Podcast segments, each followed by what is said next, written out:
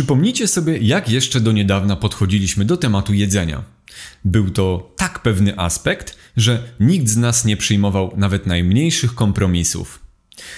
Wystarczyło zaobserwować zachowania nas wszystkich, czy to w marketach, czy też w restauracjach. Wszystko, ale to dosłownie wszystko, musiało być na już, na tip-top, tak jak my sobie tego życzymy.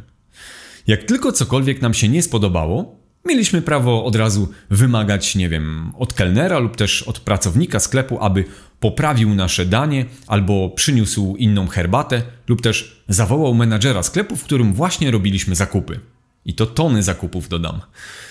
Tak samo z jedzeniem na mieście. Codziennie korporacje okupujące większe skupiska miast wysyłały swoich pracowników na lunch, gdzie przemiał materiału jest po prostu nie do okiełznania. Wszystko oczywiście na koszt firmy. Jednak kosztem czego? Kosztem naszej planety. Na przykład zużycie wody na produkcję przetworzonego jedzenia to jeszcze do niedawna była mało popularna informacja. Rzadko kiedy spotykało się w głównym obiegu. Obecnie wiemy, jak to działa. Hektolitry słodkiej, pitnej wody idzie na produkcję kotletów, podlewanie upraw zarówno roślin, jak i wodopojów dla zwierząt hodowlanych oraz na wiele innych działań na skalę przemysłową. Dawna pewność to dziś niepewność. I to nic złego. Postrzegaliśmy jedzenie jako coś, co jest pewne, czego nie zabraknie i czego nikt nam nie może zabronić lub też ograniczyć. Jednak obecnie sytuacja zmieniła się diametralnie. W związku z tym, że w pewnym sensie ludzie są ograniczeni, co ma zarówno swoje negatywne, jak i pozytywne skutki, warto przyjrzeć się swojemu dawnemu światu. Chciałbym dzisiaj zwrócić uwagę na to, co może następować w każdym z nas przez wzgląd na taką transformację wewnętrzną, która się dzieje. Kiedy zajrzymy pod powłokę tego, jak traktowaliśmy jedzenie, okaże się, że możemy mieć mnóstwo ciekawych przemyśleń. Nagle coś odpuszcza, a jedzenie może ukazać się nam w totalnie innej formie niż dotychczas. Zmiana może nastąpić nie tylko na płaszczyźnie jedzenia samego w sobie, ale na przykład w stosunkach międzyludzkich. Wiele nierozwojowych zachowań, takich w stosunku do drugiego człowieka, zupełnie może przestać istnieć. I wystarczy spojrzeć na to, co się zmieniło po kwarantannie. Na przykład nie syczymy na drugiego człowieka za to, że nie ma na półce w sklepie jakiegoś produktu. Nie kręcimy nosem, jeśli przykład kurier dostarczył nam nieco inny produkt z listy, którą zamawiałeś. Nie ma już przestrzeni na ocenianie lub też poniżanie drugiego człowieka, przykład kelnerki albo kelnera, który przyniósł nam nie taką herbatę, jaką zamawialiśmy. Nie przeszkadza nam stanie w kolejce do wejścia do sklepu, gdyż wiesz, że nie masz wyjścia, a zakupy same się nie zrobią. Człowiek jakby zwolnił. Będąc ostatnio w większym supermarkecie, zauważyłem nawet takie sceny, gdzie pomimo, że wszyscy musieli nosić maseczki, to jednak ludzie jakoś nawiązywali kontakt, na przykład z pracownikami sklepu, ze sprzątaczką, z ochroniarzem albo z kasjerką. Takie rzeczy, z tego co pamiętam w poprzednim modelu naszego życia, miały miejsce bardzo sporadycznie lub też tylko na przykład w, w takich lokalnych sklepikach, gdzie ludzie w miarę znają się z widzenia. Nagle zanika taka anonimowość oraz wyżej wspomniane ocenianie z góry drugiego człowieka. I będąc w supermarkecie, pierwszy raz poczułem bliżej jakąś taką nieopisaną mi równość, zjednoczenie i unifikację wszystkich ludzi niezależnie od statusu społecznego. Podobne doświadczenia, ale w totalnie innym środowisku, opisywałem w moim e-booku, który możecie pobrać u mnie na blogu. Jednak tym razem nie spodziewałem się, że kiedykolwiek poczuję jedność w miejscu, gdzie zazwyczaj panuje taka energia pośpiechu, niekiedy złości oraz totalnej zależności od statusu finansowego. Kiedy zakupy są już zrobione, następuje kolejna zmiana zmiana na talerzu. Jedzenie zacznie powoli przyjmować taką pierwotną formę formę pokarmu, który ma nam dać moc i zdrowy system odpornościowy, a tym samym ma nam pokazać, że warto okazywać pożywieniu, a w szczególności też do tego drugiemu człowiekowi, szacunek. Przestaniemy myśleć o dysharmonii, o tym, co trzeba na szybko złapać w rękę, aby biec dalej między jedną pracą a drugą. I dlatego jest to idealny czas na to, aby zacząć rozważać o własnym zdrowiu w kontekście chociażby tego, co jest na naszym talerzu. Tego, jak przyrządzamy to jedzenie, z jaką intencją, kto nam je przyrządza lub dla kogo my je przyrządzamy.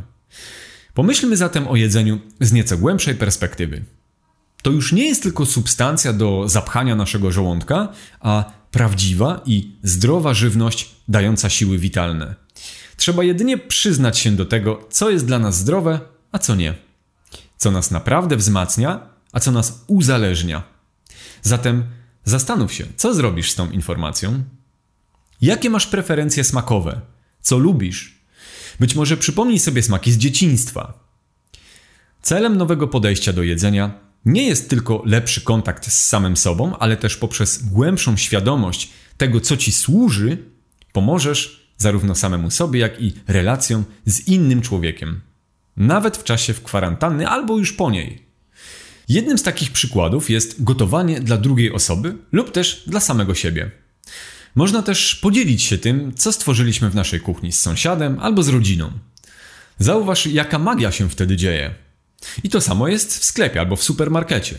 Kupując jedzenie, doceniaj, że możesz to robić w miarę swobodnie. Spójrz na to, co jest w Twoim wózku i zadaj sobie pytanie, które z tych produktów wzmacniają Ciebie, Twoje ciało oraz które odżywiają Ciebie witaminami i minerałami. W nowym podejściu zaczniemy coraz łatwiej orientować się w intuicyjnym odżywianiu naszego ciała. Zaczniemy bardziej obserwować, co jest wręcz manipulacją z dawnego świata, a co jest odżywcze. Zaczniemy postrzegać inaczej całą branżę spożywczą. To, jak wyglądają etykiety, co jest na nich napisane, gdzie konkretnie stoją produkty na półkach w sklepie, kto i w jaki sposób je reklamuje. Wszystko w tym czasie będzie ujawniało swoją prawdziwą naturę, a tak naprawdę naturę tych, którzy stworzyli konkretne potrzeby dla konsumentów. W większości dobrze wiedzieliśmy, że nie ma to związku z naszym zdrowiem, z naszym dobrym samopoczuciem, a po prostu z kupowaniem i sprzedażą. A jednak nie mogliśmy się oprzeć pokusie kupowania na przykład niezdrowego jedzenia, które wiemy, że nam nie służy. Jak zatem wyposażyć się w nową wiedzę? Przejdźmy zatem do konkretów.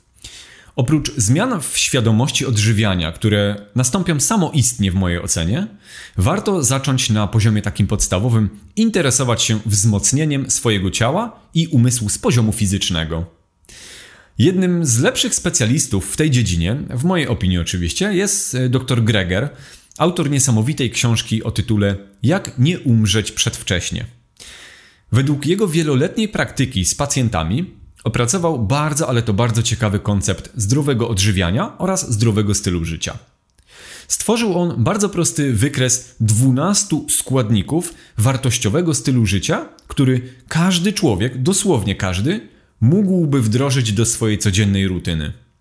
Składniki te to strączki, np. fasole, borówki, owoce, rośliny kapustowate, zielenina, warzywa, siemielniane, orzechy, pełne ziarno, na przykład w pieczywie, przyprawy oraz ostatnie dwie kategorie to ćwiczenia i aktywność fizyczna oraz picie napojów, woda, zielona herbata albo zioła. Do tego dochodzą dwa suplementy, witaminy B12 oraz D3. Pełny wykres y, tych wszystkich składników możecie znaleźć w linku do tego podcastu.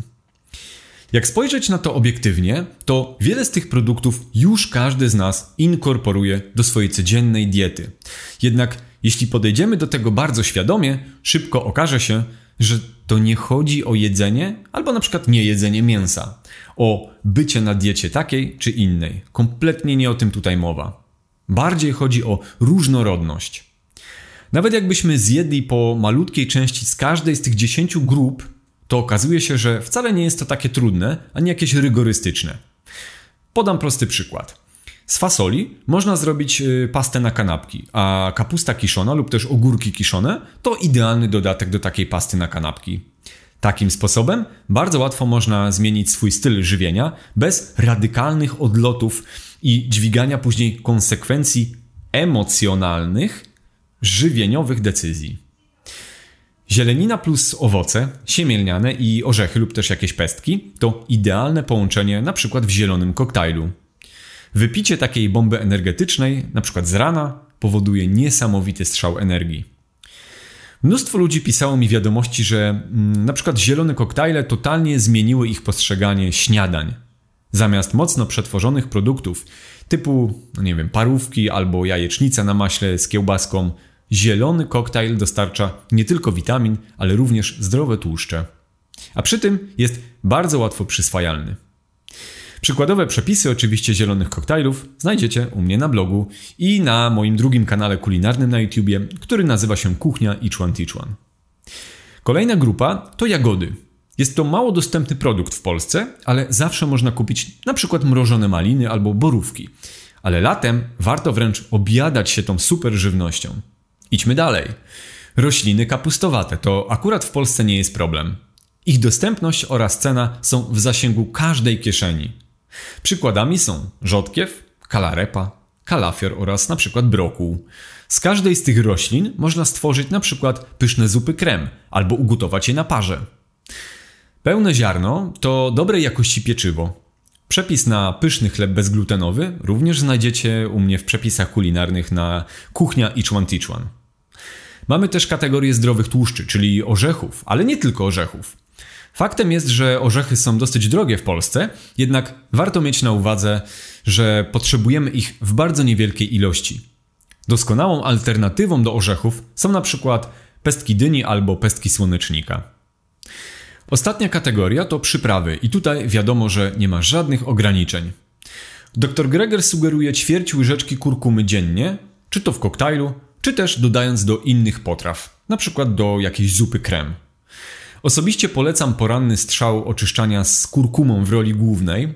Ja stosuję taki przepis, czyli szklankę ciepłej wody przygotowanej, do tego ćwierć łyżeczki kurkumy, odrobina pieprzu i dwie łyżeczki stołowe wyciśniętego soku z cytryny.